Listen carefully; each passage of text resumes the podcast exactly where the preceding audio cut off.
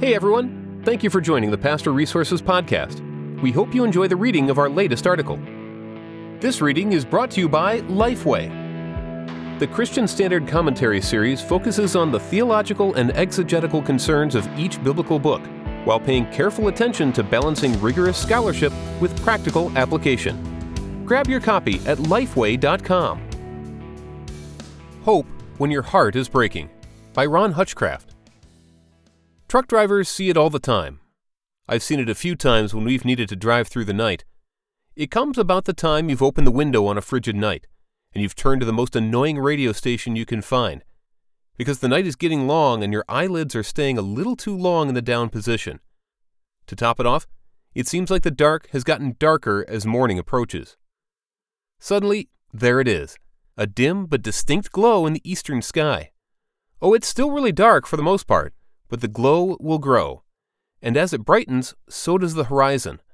Still dark, but something's happening out there, and you know the long night isn't going to be forever.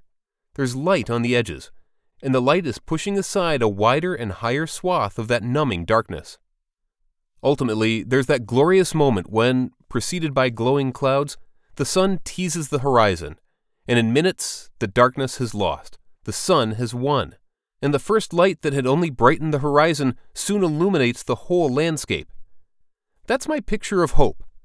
That's why, on many mornings, I stand at the window watching the sunrise. Every sunset in my lifetime has been followed by a sunrise, without fail. By virtue of the people helping work I do, I've walked with many through their darkest nights. In beginning the day I lost my wife, I believe I have been walking through mine, and I'm ready to venture a real life definition of hope of defiant hope. Hope is a buoyant confidence, acknowledging the hurt, but anchored in an unseen but certain reality. No, not wishful thinking. No, not inspirational slogans.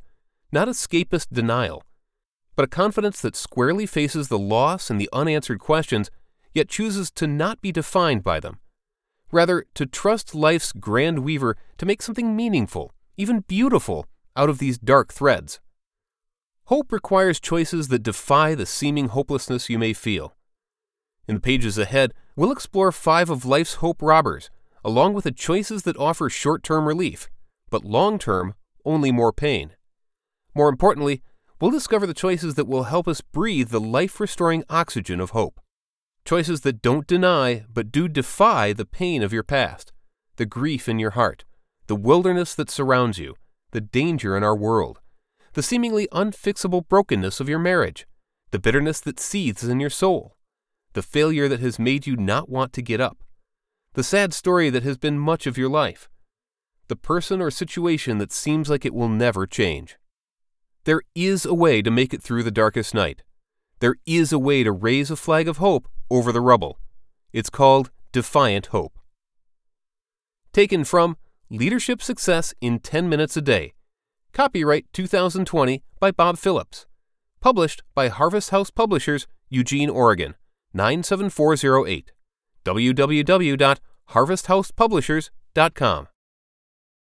Today's reading was sponsored by Lifeway. The Christian Standard Commentary series focuses on the theological and exegetical concerns of each biblical book, while paying careful attention to balancing rigorous scholarship with practical application. Grab your copy at lifeway.com. This series helps the reader understand each biblical book's theology, its place in the broader narrative of Scripture, and its importance for the church today. Drawing on the wisdom and skills of dozens of evangelical authors, the CSC is a tool for enhancing and supporting the life of the church. Again, grab your copy at lifeway.com. Thanks again for listening to the Pastor Resources Podcast. To read all of our articles, head over to pastorresources.com. And don't forget to subscribe to our podcast for more articles and special interviews.